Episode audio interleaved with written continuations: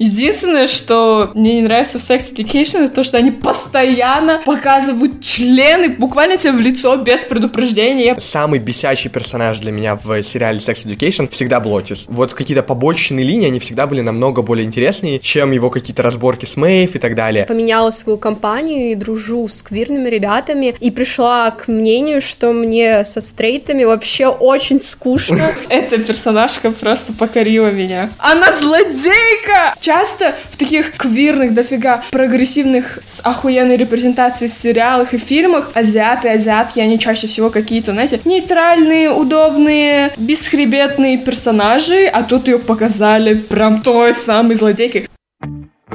Всем привет! Это подкаст «13 причин посмотреть» и мы его ведущие Алена и Артур. В нашем подкасте мы регулярно обсуждаем различные фильмы и сериалы и обсуждаем их сквозь личную перспективу. Также мы зачастую приглашаем гостей. И сегодня у нас в гостях потрясающая Мира Унгарова, блогерка-креаторка, авторка и ведущая подкаста «Квирниц Квирт» про ЛГБТК плюс секс-просвет в Центральной Азии. Мира, представься, пожалуйста. Бариня Салем, всем привет, ребята. Я очень рада быть с вами, записываться. Меня зовут Мира, я активистка из Казахстана, города Алмата. У меня есть свой подкаст «Квирный сквирт», контент-креаторка, я создаю контент про себя, про свою жизнь, про квирность, про квир-сообщество. В целом, я просто открытая квирная девушка, состою в лесбийских отношениях.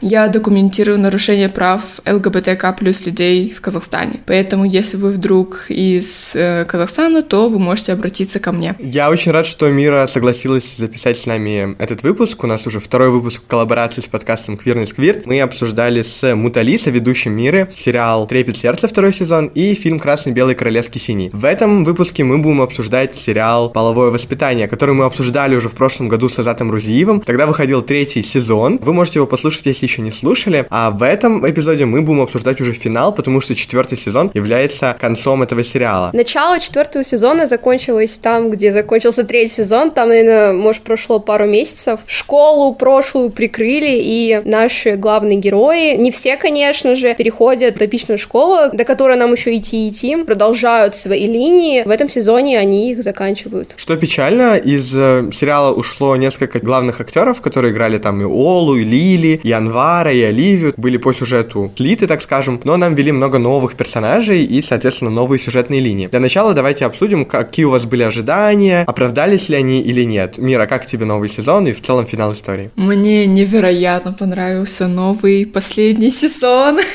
Очень его ждала. Это правда утопичный мир. Такие колледжи, школы, они правда существуют в Америке. Допустим, какие-то либеральные вузы. В целом, да, я понимаю, о чем вы говорите, потому что там все такое яркое, пестрое, стереотипное, квирное. Но мне это нравится. Что меня расстроило? Да, действительно слили многих актеров. Особенно мне лично было обидно за Ола. Этот персонаж мне невероятно импонировал. Я в целом рад, то, что интересно получилось, то, что Мира специализируется на секс-просвете, она является и тренеркой по репродуктивному здоровью. Соответственно, в этом сезоне, как и в целом во всем сериале, было затронуто очень много тем, связанных с сексом, со своей идентичностью, принятием себя, отношениями между людьми. Большой акцент именно в этом сезоне был на квир-людях. Поэтому в этом плане было очень много каких-то новых поинтов, которые раньше в сериале не встречались. Честно скажу, мне этот сезон понравился меньше всех. Я посчитал четвертый сезон сезон достаточно слабым, тон у всего сериала очень сильно сменился. Для меня, например, первые три сезона это было больше все-таки комедия, чем драма. Да, я понимаю, что это в целом жанр драмеди, где совмещают какие-то драматические моменты в жизнях персонажей вместе с какими-то очень комичными ситуациями, которые с ними происходят. В этом сезоне было много акцентов на каких-то болезненных темах, возможно, из-за того, что сезон прощальный, его решили сделать намеренно таким драматичным, но из-за вот такого дикого контраста я не ожидал. Почему мое настроение должно быть таким, будто бы я смотрю сериал «13 причин почему», они половое воспитание. Очень много смешанных эмоций вызвал. В каких-то моментах мне было очень интересно, а в каких-то мне было очень скучно, но я знаю то, что у Алены очень такое полярное мнение мира, что ты скажешь? Мне сезон вообще не понравился, я еле как его досмотрела.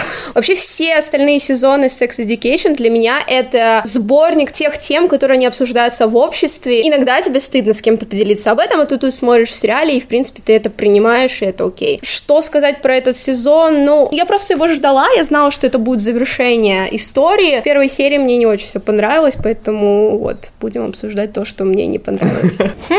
Да, я могу понять, э, что вам именно не понравилось. Мои первые впечатления, они были просто восторженные, но потом через какое-то время, когда я поразмышляла над сюжетной линией и над темами, которые они пытались все кучу пропихнуть напоследок, могло где-то показаться достаточно скомканно и не до конца раскрыто. Понимали, да, что это финальный сезон, и решили будто бы напоследок все закинуть в последний вагон. Темы, которые они затронули, они мне понравились. Неужели про это начали говорить? А про что мы сейчас обсудим? Сам сериал целиком является очень большим феноменом. Действительно стал таким секс-просветительским, очень важным для нашего поколения, отражая наши какие-то боли и потребности. Вот вы говорите, по сравнению с прошлыми сезонами, вам этот наименее всего понравился. Дело в том, что я просто не помню прошлые. Тогда я жду не дождусь, когда мы начнем разбирать как раз-таки каждый поинт, каждую нашу тему по отдельности, но перед этим Мира у нас пройдет Блиц для гостей. Она должна быстро отвечать на наши вопросы, связанные с кино. Узнаем, какие у нее вкусы в кинематографе. Первый вопрос. Фильмы или сериалы? Сериалы. Любимый жанр. Честно говоря, жанра как такового нет, просто квирные. Несмотря на то, какой это жанр, если там есть квир, какая-то репрезентация, ты с удовольствием посмотришь это. Не всегда, но если прям выбирать жанр, то мне, в принципе, нравится фантастика. Любимый фильм и любимый сериал? В целом я люблю очень документальное кино, конкретно южнокорейский кинематограф. Мой любимый фильм из трилогии Old Boy The Sympathy for Lady Vengeance называется. И сериал, их несколько. Оранжевый хит сезона, Поза, Стивен Юниверс, Sex Education. Персонаж из фильма или сериала, который когда-то вдохновил тебя. Думаю, Гранат из э, вселенной Стивена. Я тоже появлялся в подкасте «Квирный сквирт», где мы обсуждали квирную репрезентацию в кино. Какой-то отдельный пласт мы уделили мультсериалу «Вселенная Стивена», потому что он тоже такой очень чувственный и репрезентативный. Что больше всего любила смотреть или пересматривать в детстве? Не знаю почему, но я всегда любила в детстве пересматривать «Чарли шоколадную фабрику». Хотя я бы не сказала, что я люблю Джонни Деппа. Ну да, как-то так. А что еще я любила пересматривать, это «Аватара. Легенда об Анге». Конечно, это лучший мультсериал в истории человечества. Да, я слышу, что Алена его не смотрела. И пока не планирую. Смотреть дома или смотреть в кинотеатре? Это, честно, два разных вайба, но я чаще всего смотрю дома. Лучший фильм или сериал об ВЛВ отношениях «Любовь двух женщин». Оранжевый хит сезона. Там, конечно, трэш.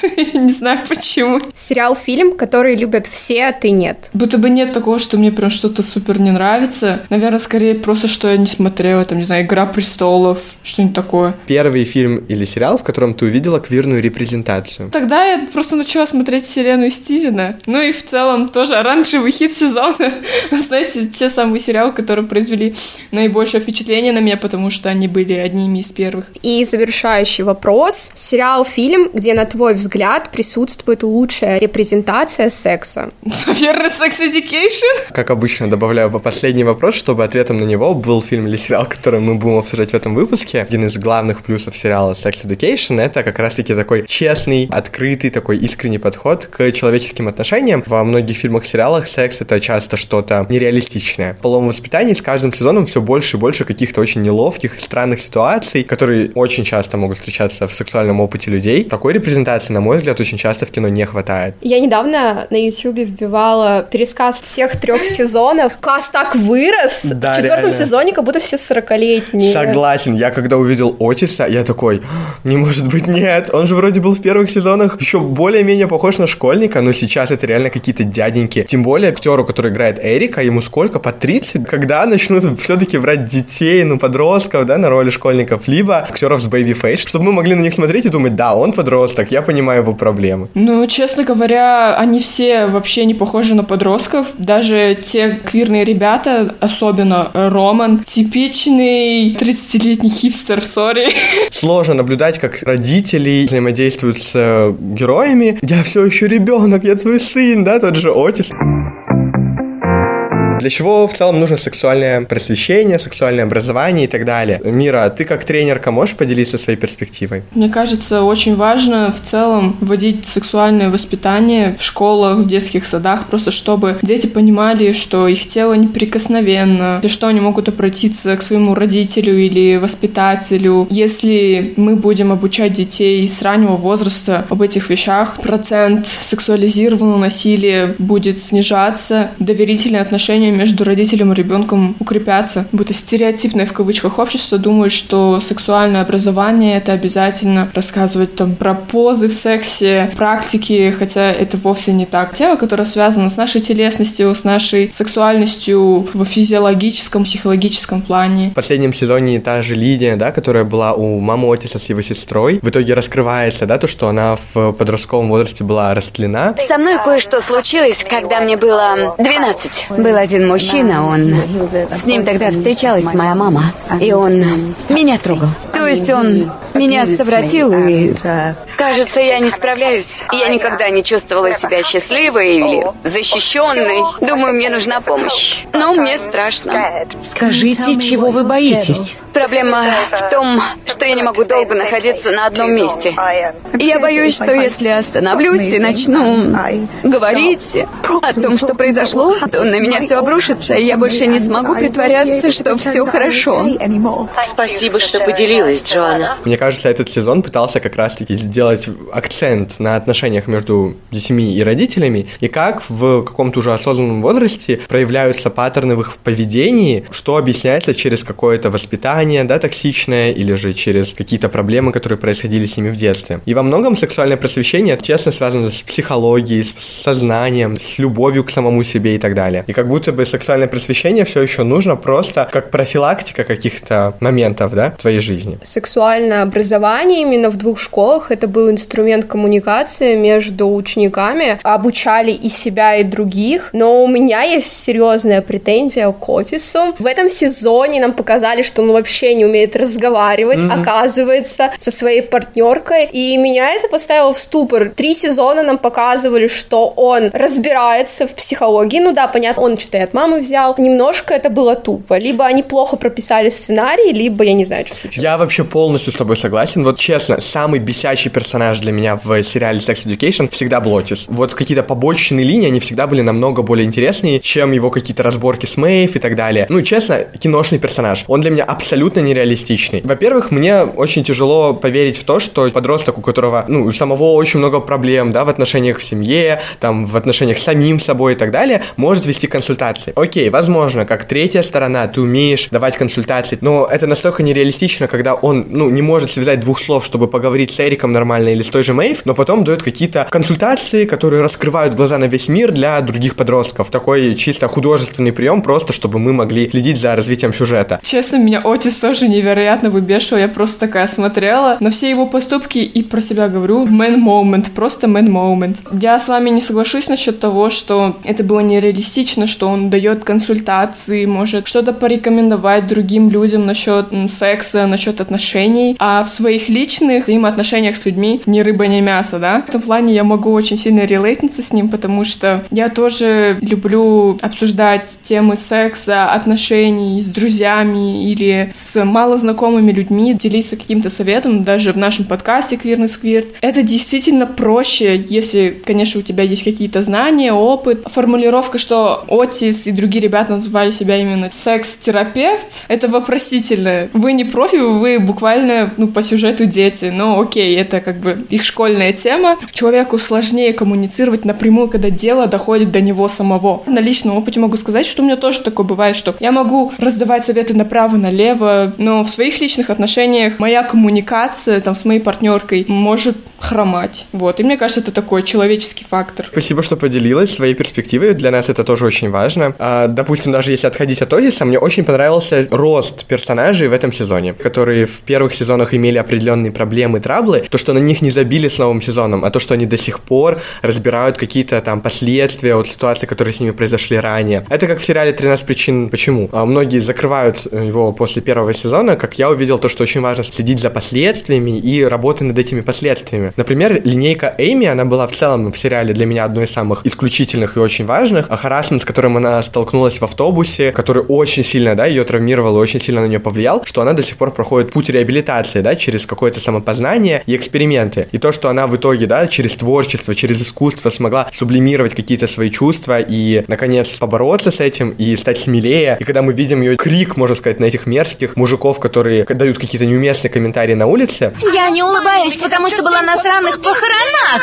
А еще я не улыбаюсь, потому что вы блин, со мной разговариваете? Хреновы уроды! Я увидел завершение ее арки. Работала над этим, то, что это произошло не по щелчку пальцев, как часто бывает в сериалах и фильмах. Многое просто улетучивается. Нет, нам показывает то, что она проходит через тяжелый путь реабилитации. Она справилась с этим, что может внушать надежду тем же, кто столкнулся с чем-то подобным в своей жизни. Мне понравилось новый ее интерес. Это бывший, типа, парень Мэйв. Вот, не знаю, у меня есть, типа, кредо, ну, лично для меня, в том, что бывшие парни моих подруг, они автоматически для меня умирают. Тут немного такая дилемма. Я просто не помню точно, было бы что-то серьезное у Мэйв с вот этим чуваком, Айзеком, потому да. что у них, типа, какие-то недомутки были. Я бы больше возмутилась, если бы она замутила с Отисом. Но для меня он вообще красный флаг. Не знаю, правильно это или нет. Но, кстати, я спрашивала очень много мнений по поводу этого поинта моего. И многие, кстати, не видят в этом ничего плохого. На самом деле, меня очень радует, как за время подкаста я развиваюсь, и, наверное, кто-то может подумать, что я какой-то лицемерный, двуличный, или там переобуваюсь. В каких-то моментах мои взгляды же тоже могут измениться. Раньше Алена там русалочку черную могла считать там какой-то не очень, а потом вот, когда он уже вышел, мы могли там поразмыслить, развиться как люди, почитать больше информации и сменить какую-то точку зрения. В нашем выпуске, где мы обсуждали сериал «Эйфория», ситуация с Кейси, Мэдди, Нейтом, она была, да, такой тоже спорной, на мой взгляд, да,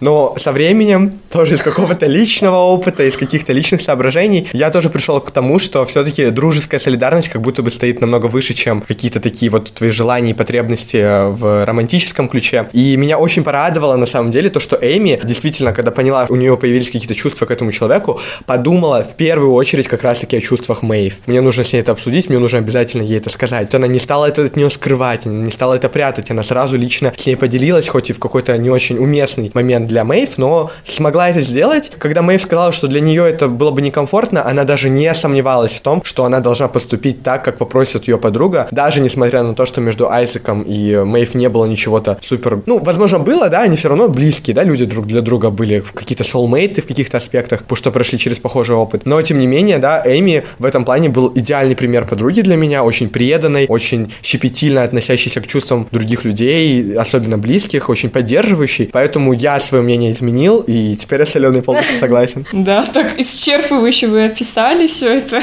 Ну да, я с- полностью согласна с вами насчет Эйми. Она очень трогательный и живой, реалистичный персонаж. Начала творить, исходя не просто из своей травмы, а из этого женского опыта. Показывала свой гнев и транслировала его в своем творчестве. Мне кажется, это невероятно вдохновляюще было лично для меня про этот любовный треугольник с Мэйв, Айзеком и Эйми. Классно, что они продемонстрировали это именно таким здоровым способом, что это нормально словить краш даже на бывшего твоей подруги. Я согласна полностью насчет подружеской солидарности. Для меня это тоже приоритет. Я, вот как Алена сказала, там бывшие моих друзей, они уже мертвы для меня, да. Но в целом это жизнь, такое бывает. Это не просто какой-то киношный распространенный троп, такое реально очень часто случается в жизни. Сериал показал, как можно поднять эту тему, прокоммуницировать здоровым способом со своей лучшей подругой, начать какой-то роман с своим новым интересом. Потому что Мэйв-то в итоге все равно там сама посмотрела на это со стороны, приняла какое-то свое взвешенное решение и дала ответ. Разрешение, которое вроде от нее не требует, но чувство которой все-таки Эми уважает, и для нее важно, да, чтобы для Мэйв все было окей в этом плане. В целом химия между Айзеком и Эми была довольно милой, я считаю. Хотя сам Айзек первое время мне казался очень токсичным и каким-то неудобным персонажем. Думаю, то, что это связано как раз-таки с его опытом. Человеку, у которого, ну, есть так много трудностей по жизни, ну, не может быть удобным для всех, как бы притворяться то, что он такой весь счастливый и со всеми хорошо может ладить, не в его интересах. Как будто бы если мир не обустроен для тебя так, что ты можешь в нем жить более-менее комфортно, то и ты не обязан, да, для него быть э, каким-то супер хорошим. Акцент на людях с инвалидностью был в этом сезоне тоже показалось мне довольно интересным. Та же история с Кэл, там была еще одна новая персонажка с инвалидностью в плане слуха, да, слабослышащая. Она не хочет создавать какие-то проблемы и неудобства для всех. Она хочет адаптироваться, она хочет подстроиться под систему, которая существует, чтобы не быть той самой какой-то, возможно, истеричной в кавычках, или же постоянно требующей каких-то прав и возможностей. Она хочет жить так же спокойно, без каких-то лишних требований, как и все. Но когда этот мир о тебе вообще абсолютно не заботится, по итогу даже она понимает, ей надоело это все терпеть. И их забастовка школьная Нет недопонимания, лишь запоздалая реакция. Никто из вас не понял, что вы забыли меня. А колледж ведь мог сгореть. В детстве я использовала язык жестов, но в средней школе его мало кто понимал.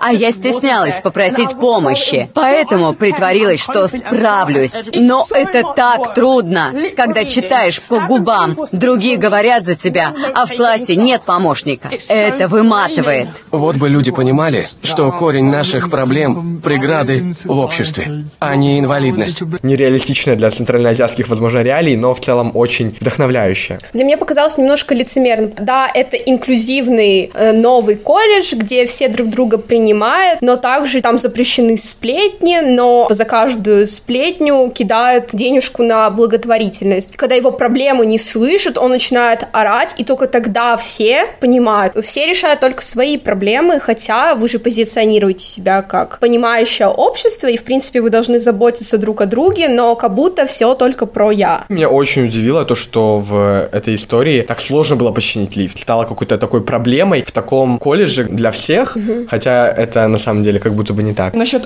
Айзека. Раньше в прошлых сезонах он мог меня раздражать в плане их отношений с Мэйв. Ясное дело, что нет персонажей, которые просто черно-белые, его комплексность и в целом то, как он заявляет о себе. Даже не то, что он заявляет о себе, а просто как он ведет себя с другими людьми. Он неудобный персонаж. И мне кажется, это замечательно. Где-то всплывает репрезентация, которая и так в целом очень редкая в медиа, с людьми с инвалидностью. У нас должны какие-то чувства насчет них появляться именно жалость, какое-то сочувствие. А тут ты ему не сочувствуешь, ты злишься вместе с ним. Это несправедливо, когда такая школа утопичная, нам вроде показывают такую красивую обертку, квирную, пеструю, яркую. Казалось бы, это идеальная школа или что это колледж. На самом деле администрация школы буквально забывает о таких базовых, фундаментальных моментах, как мобильность, равный доступ к тем же урокам элементарно для всех учеников, а не только для тех, у кого нет инвалидности. Кринжанула с протеста то, как они, не знаю, сразу начали хлопать, что-то такое, знаете, уроки все отменились там навсегда, да, будто у них больше нет никаких дел, но в целом, да, это была очень воодушевляющая картина. Артур, ты упоминал персонажку квирную Айшу. Честно, я в какой-то момент даже не поняла, почему, типа, она последняя вышла во время пожарной тревоги, а потом дошло, типа, буквально то, что, типа, она слабо слышащая, она буквально не была в курсе того, что происходит. И если бы действительно произошла какая-то страшная ситуация, да, какая-то катастрофа в колледже, то, ну, это было бы очень плохо для нее. Действительно, она могла бы подвергнуться опасности. Еще добавить про комплексность, о которой ты говорила в персонаже Айзека. В целом, в самом сериале большинство персонажей, они очень комплексные, они очень неоднозначные, они многогранные, совсем неодномерные. Например, та же Руби, какое-то время она позиционировалась как стерва школы, и нам как будто бы преподносили всю ее компанию как очень заносчивых и негативных персонажей. И часто такие клишированные герои в фильмах и сериалах реально остаются в таком амплуа. В то время как мы видим, через какой опыт проходит Руби, какие у нее отношения с семьей, какие у нее отношения с другими людьми, почему она такая. И каждый герой в этом сериале абсолютно такой же. И сам Отис, и сама Оу, и мама его. Тут нету каких-то идеальных добрых героев. Меня очень часто мог бесить абсолютно любой персонаж. Мне нравилась только Эйми.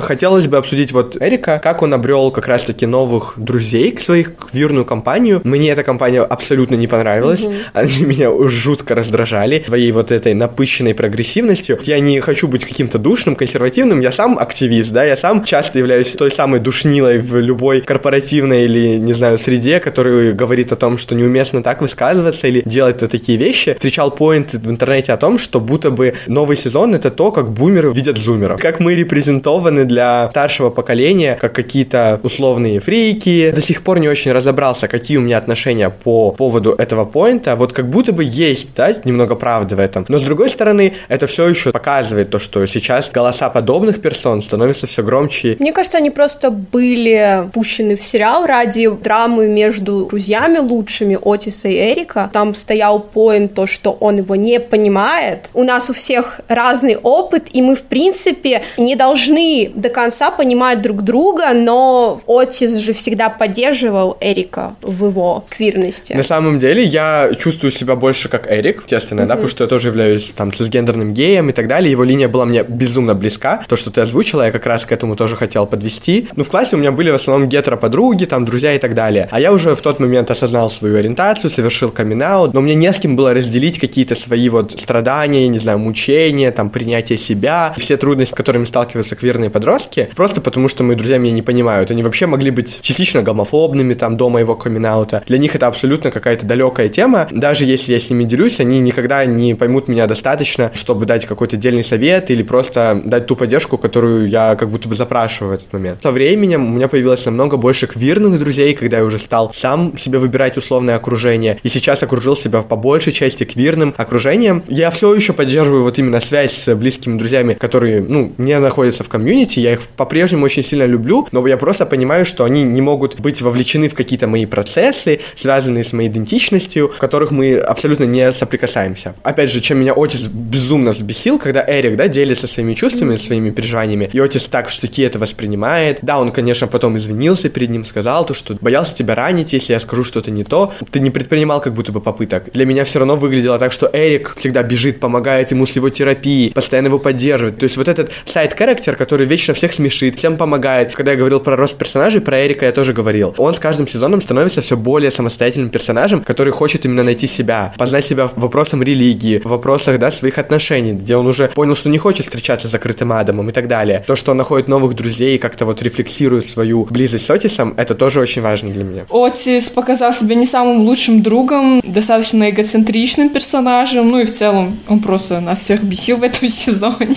А насчет Эрика я очень согласна с вами. Честно, он просто охуенный персонаж. Часто в квирных сериалах показывают, что твоя квирность и религиозность — это чаще всего две вещи, которые будут идти в разные стороны. Чаще всего это несовместимо, но мне очень понравилось, что они все-таки решили показать, что да, будет сложно. В итоге они показали, что это не должно противоречить друг другу, это просто две параллельные вещи. То, насколько ему важна его вера, его религия. Я хоть сама не религиозный, не верующий человек, прочувствовалась этой линией. Конечно, там были странные моменты, допустим, с какой-то фантастикой, когда ему мерещилась богиня, какая-то рыба разноцветная. Я вообще не поняла, при чем тут эта рыба? Будто бы написанный под какими-то веществами, хз. Другой квирный персонаж, да, с которым у него был хукап там на вечеринке, тоже религиозный, тоже из его церкви, как он это проходит, признается перед Богом, перед Всевышним, что все, я чист, я признаю все свои грехи, я больше так не буду делать. Как при этом другой квирный персонаж выбирает свою дорогу, остается честным и аутентичным самим собой. Меня зовут Эрик Эфионг. Я христианин, я гей и горжусь этим. Многие из вас посчитают мои слова грехом, попросят молиться о прощении, но окажутся неправы. Мое сердце разрывается, потому что я оказался перед непростым выбором. Скрыть правду и жить в страдании, или быть честным и потерять общину. Мне говорили, надо быть терпимее, надо подождать, но я устал чего-то ждать. У меня очень тоже неоднозначные эмоции по поводу линии Эрика с его религиозностью. У всех абсолютно могут быть разные мнения на этот счет. Но через мою перспективу, мою призму, а, для меня я тоже очень сильно противопоставлял понятие там какой-то квирной идентичности и религиозности. Но не потому, что я там какой-то злой и ненавижу всех, а просто потому, что, ну, чаще всего именно религия начинает как будто бы давить на тебя в вопросах твоей идентичности. Там большинство людей, там близких, родственников, особенно в Кыргызстане, где ислам является значимой религией, люди с этими убеждениями не позволяют нам как будто бы выходить из шкафа, быть самими собой, нас пытаются лечить, и очень часто это используют какие-то, опять же, религиозные методы для изгнания того же дьявола. История Эрика тоже утопичная, на мой взгляд, потому что как будто бы очень тяжело, да, быть настолько погруженным в религиозную среду и при этом оставаться настолько, как ты говоришь, аутентичным, верным персонажем. В итоге он получает хэппи-энд, да, какой-то, когда все-таки они приходят и говорят, мы можем взять ваши деньги, мы можем принять тебя геем. Это, да, тоже очень-очень воодушевляюще, скорее всего, для многих, кто проходит через этот опыт. Но я также знаю много людей, которых религия могла травмировать. Именно идет отторжение от какой-то религиозности после тех травм, которые религиозные люди могли им нанести за то, что они их не принимали. Эта тема, она заслуживает какой-то отдельного сериала, истории, фильма, в котором все эти аспекты будут, возможно, раскрыты намного более подробно и детально. Не могу сказать, что мне эта линия очень понравилась, но и не могу сказать, что она мне не понравилась. Она очень вызывает такие тяжелые эмоции, да, то есть и внутри меня начинается, как и у Эрика, какая-то вот борьба, да, то есть, блин, а готов ли я, да, мириться с тем, то, что вот религиозность может быть не против квирности, если у меня в голове я уже давно привык, то, что это как будто бы враг нашей идентичности. С другой стороны, нет, она же под собой этого не подразумевает. И вот так много слоев в этой самой теме по-разному трактуют всю эту историю, да, разные церкви, у них разные степень, уровень толерантности принятия. А с исламом вообще там отдельная история. Основной посыл, по крайней мере, как я его восприняла, это то, что если ты квирный человек, при этом ты верующий, тебе не нужно выбирать между религией и своей квирной идентичностью. Ты можешь совмещать эти два фактора в себе, принимать как и квирную сторону, так и религиозную верующую сторону. Я хотела сказать про Эрика, его лучшего гетеро-друга э, Отиса и про его новых квирных друзей. Твои гетеро-друзья, да, какими бы они близкими лучшими не были, э, все равно они не до конца могут тебя понять. И это абсолютно нормально. У тебя могут быть другие друзья, с которыми ты можешь праздновать свою квирную идентичность, зажигать, тусить с всяким глиттером, наклейками на своем лице и при этом шейдить, да, цисгетеро людей, как это делал Роман. И то, как сказала Айша, проще общаться с квирными людьми, такими же, как и ты, потому что, когда ты общаешься с цисгетер людьми, ты делаешь дополнительную эмоциональную работу, объясняя, пережевывая им все это. Просто жиза. Поменяла свою компанию и дружу с квирными ребятами, и пришла к мнению, что мне со стрейтами вообще очень скучно, с моими там, например, какими-то друзьями. Уже нет общих тем, и, кстати, это нормально, мы все растем, просто выбираем разные дороги. Я хотела начать тему злости, это так плавно переходит из прошлого подкаста, когда монолог про прощение, и тут у меня есть две ситуации, которые я хотела бы обсудить. Это первое отношение Отиса и его мамы, то, что она вела прямой эфир с его врагиней. Он никак не мог повлиять на это, потому что, ну, она не выбирала себе ведущую. У меня есть опыт, когда тебе какой-то побочный человек из общей компании наносит какой-то вред, не обязательно какой-то физический, но также и моральный, нормальный. Я считаю, что здесь должна быть солидарность, становление на какую-то определенную сторону. Понимаем то, что этот человек не прав по отношению к себе, ты должен проявлять солидарность и не общаться с этим человеком, ну, посчитать его, типа, врагом общей компании. Тут можно было бы поспорить про мать, но я бы, например, поддержала бы своего ребенка, но тут также от нее это не зависело. Насчет самого поинта я согласен. Там очень mm-hmm. сильно зависит от того, насколько вы близкие друзья с тем и с другим человеком, насколько насколько конфликт является объективным, да, а не слишком там личностным. Uh-huh, uh-huh. Но в ситуации с Оу и матерью считаю то, что Отис как будто бы... Преувеличил? То, что он как будто бы от матери в целом очень часто, очень многое, не то чтобы требовал, относился к ней как будто бы накопленной какой-то агрессией. Uh-huh. Часто среди американских подростков в кино и сериалах с родителями бывают слишком жестокими, редко пытаются прям понять, поговорить с ними именно искренне и честно, будто бы часто ждут чего-то от родителей или сильно разочаровываются. Например, Например, мне ужасно не понравилось то, что Джексон так обиделся на своих матерей за то, что они ему не рассказали. Я плохо понимаю его чувства, я не рос там в семье с однополыми отношениями, но в целом линейка, когда человек, который рос в приемной семье, так сильно хочет найти своих родных родителей, ну come on, да, типа, ты рос в семье с любящими родителями, которые тебя любят, дали тебе абсолютно все. Разве не очевидно, что человек, который там когда-то тебя отказался, тебе не нужен? Зачем тебе эти поиски? Может быть, у вас есть какой-то другой взгляд на это? Вы мне объясните, но я, честно, вот та же Блум, блин, я не знаю, которая тоже одержима там поисками своих настоящих родителей. В кино очень часто в целом бывает, у меня есть, оказывается, настоящий отец, а ты мне, оказывается, не настоящий отец, ты мне все это время врал. Ребят, они тебя любили, они тебя вырастили, ты полностью их творение, они сделали во многом тебя таким, какой ты есть. Почему часто дети как будто бы бывают настолько неблагодарные? И вот и у Отиса это прослеживал, и у Джексона. Вот что вы думаете по поводу? Думаю, что он из баночки... Есть же всякие клиники, которые mm-hmm. предоставляют тебе сперму. Я думала, сейчас он оттуда, и у него типа нету отца, который поблизости живет в вашем районе. Ага. Но все оказалось неожиданно. Не вижу смысла искать каких-то родителей. Ладно, когда тебя бросили, угу. да у тебя полная семья, и тебя любят, ты живешь в очень хороших условиях, я не поняла его потребность. Но мне кажется, это спровоцировало вот эту его болезнь. Он просто хотел узнать, жив его отец или нет. Вдруг он также умер от рака яичек, не знаю. От рака яичек, Здесь они хотели показать то, как э, то поколение американских детей были воспитаны и в целом родились в семьях с двумя мамами, с двумя отцами. Не помню когда, ну, короче, где-то в 2000-х, в 90-х эта тенденция, то, что однополые семьи, они начали заводить своих детей. Вот теперь будто бы показывают, как этот ребенок вырос, то, какие у него есть вопросы насчет своей идентичности. Они пытались показать, что все равно поиск идентичности, в целом идентичность для человека — это очень важная штука в его жизни, буквально про то, кто ты есть на, на биологическом, физиологическом уровне. В итоге это абсолютно нормально злиться на своих мам, то, как его мама сказала, что да, типа, это нормально, что ты на нас злишься, типа, мы тебя все еще любим. А насчет Отиса и его мамы, Оу пришла на ее программу. Я, честно, такая, о боже, вот это его эго выходило наружу, типа, что? Это моя врагиня, ты даже не удосужилась спросить меня, как у меня дела? Да, это валидно, что как бы он все еще ребенок. Типа, и с ним я согласна, и с ней я согласна, и его, и ее могу понять. Но насчет того, что, типа, он злился, вот, о, пришла на твой подкаст, bro, be fucking for real. Откуда она знала? Давайте обсудим, о, эта персонажка просто покорила меня. Она злодейка! Часто в таких квирных, дофига прогрессивных с охуенной репрезентацией сериалах и фильмах азиаты, азиатки, они чаще всего какие-то, знаете, нейтральные, удобные, бесхребетные персонажи,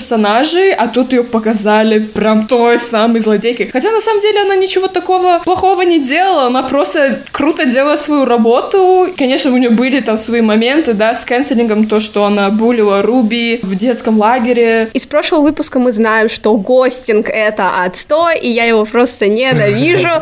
Гостила очень много лет, сделала вид, что они не знакомы, я просто сбесилась. Руби не должна была ее прощать. Она сказала, что, находясь в этом колледже, она поняла, что надо становиться добрее. Сама устала от имиджа такой стервозной девочки. Она, в принципе, могла сказать это, но в душе не прощать. А вдруг она в душе не простила? Ну, опять же, персонально. И меня, например, порадовало то, что когда Руби подошла соболезнования принести Мэйв, Мэйв такая, ну, типа, да, членосос, кому не нужны. У них есть друг другу обиды, то есть даже там персонаж Мэйв, который является центральным, он там не прощает. А Руби, персонаж, который до этого показывался довольно там токсичным, она, наоборот, прощает.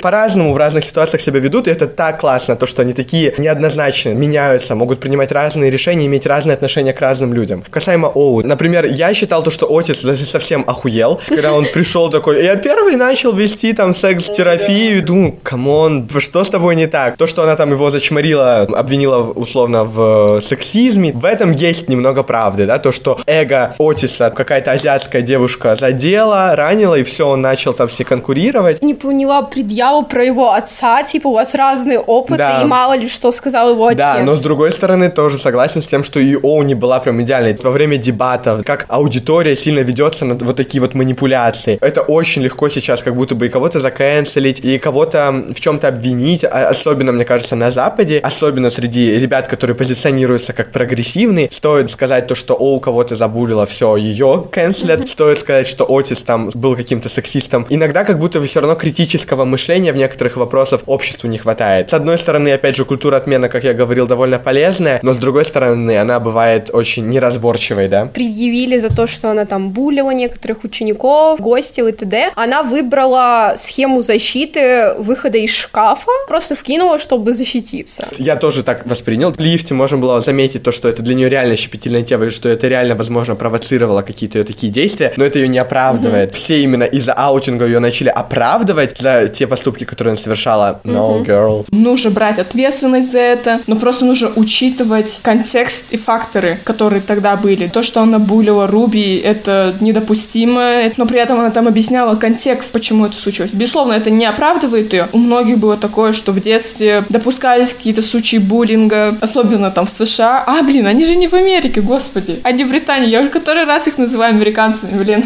Там в европейских странах и на Западе, да, в Америке. Как легко припомнить какие-то, откопать неудобные моменты, неодобряемые современным обществом, да. Снова же там про отца Отиса, хотя я согласна, что это было вообще не в тему, но это просто было чисто ради того, чтобы заработать себе баллы на этих дебатах. Хорошо взаимодействует с общественностью. Вот это ее качество, оно мне очень запало в душу. Я все еще считаю, что ее не до конца раскрыли, очевидно, потому что это финальный сезон. То, как они ее показали такой злодейкой, перспективы Отиса, то, как он ее видит, мы сопереживаем все равно ему, как главному герою, хотя он часто нас раздражал. И мы думаем, вот, блин, вот реально, вот она стерва, как она могла так сделать? Посмотрел с другой стороны, со стороны Оу. Реально пришел какой-то мальчик, который возомнил себя Кристофером Колумбом, который якобы открыл Америку, был the OG sex therapist, такой бред. Я был первый. Они буквально учились в разных школах. Откуда ты можешь знать об этом, да? Ну, я смотрю то, что она тебе очень импонирует, и поэтому ты так ее защищаешь. Сам сериал долгое время позиционировался как секс-просветительский. По сути, да, объяснял очень многие вещи, которыми подростки сталкиваются и которые не могут объяснить. В первых сезонах нам учили геев делать клизму элементарно, объяснять, что такое сексуальность и разное такое. В этом же сезоне мне показалось, что этого было уже намного меньше, скорее всего, именно потому что мы уже полностью проникли в какую-то драму разных героев. Но все еще один момент меня очень зацепил, когда Джексон попробовал анальный секс, будучи в гетеросексуальном процессе. Я вообще офигел от неожиданности. Это тоже такая тема, очень необсуждаемая. Это происходит условно с гетеросексуальными мужчинами, которые ни за что никогда в жизни не будут позиционировать себя как геями, бисексуалами и вообще квирными мужчинами. Даже если будут, это не то, о чем они говорят с гордостью. И то, что здесь нам показали, то, что такая практика в целом доступна, существует, может, да, доводить до удовольствия в определенных процессах. И в целом его, опять же, разборки с идентичностью, которые происходили, меня это безумно порадовало, потому что у меня тоже есть такие друзья, которые занимаются гетеросексуальным сексом, при этом практикуя там анальные практики, будучи там мужчинами, да, типа, или позиционируя себя таким образом, все-таки держатся на плаву секс education как что-то, о чем обычно у нас не говорят. Я уже думал, ну, какую там они тему опять смогут поднять, мы это уже 10 тысяч раз слушали, ну, ничего нового вряд ли не будет. Даже элементарно просто какая-то сексуальная практика неожиданная меня очень покорила, и, я не знаю, я угорнул, я был в шоке, я такой сразу пишу друзьям, вам понравится вторая серия, обязательно посмотрите. Удивило и порадовало то, как эта девчонка шарит за эти анальные практики, и то, как она такая, ого Ну, конечно, это было немного проблематично, что она без согласия это сделала. Мне понравилось, что они не сильно сделали большой акцент на этом, то, что, знаете, это как, ну, вот так, это нормально. Да-да-да, то есть это все еще как будто бы что-то странное в нашем обществе, кто-то бы пиздец как испытывал стыд за такое, но тут показали, что, ну да, такое бывает, он об этом даже сообщил Отису без стеснения, просто принял этот факт. Это реально утопия потрясающая, не знаю. Не обязательно сразу задаваться вопросом своей сексуальной ориентации, если тебе понравился анальный секс, да, анальные практики, если ты гетеро-мужчина. Первую серию, когда я посмотрел, я думал, это будет охуенный сезон. То она была такая драйвовая, с этими нюцами. Вообще там сбили с толку с самого начала, да, когда показали нюцы на весь экран. Ну, это ага, был... я был- я... я был в шоке. Мы с друзьями смотрели, просто орать начали. Единственное, что мне не нравится в Sex Education, это то, что они постоянно показывают члены буквально тебе в лицо без предупреждения. Я просто думаю, пожалуйста, не надо. Может, это лично мой загон, но просто реально задолбалась от того, что постоянно они пихают хуи в лицо тебе.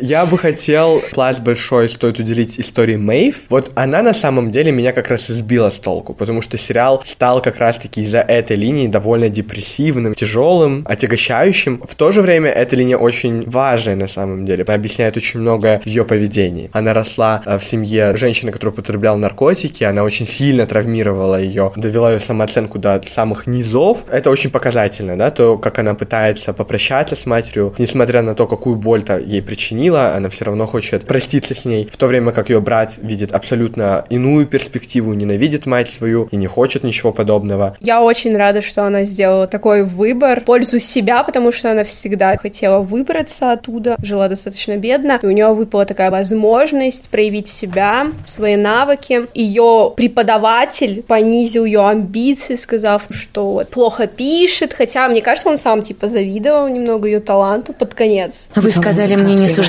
писать. Это была мотивация стать лучше.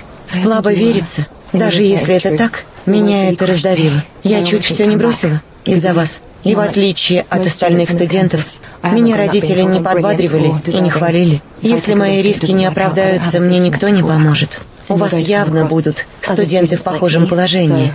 Не забывайте, что слова учителя обладают огромной силой. У меня был поинт про то, что учителя в школе меня унижали. Это может быть не совсем сопоставимо с Мэйв, когда ты подросток и ты растешь, независимо в школе или в колледже.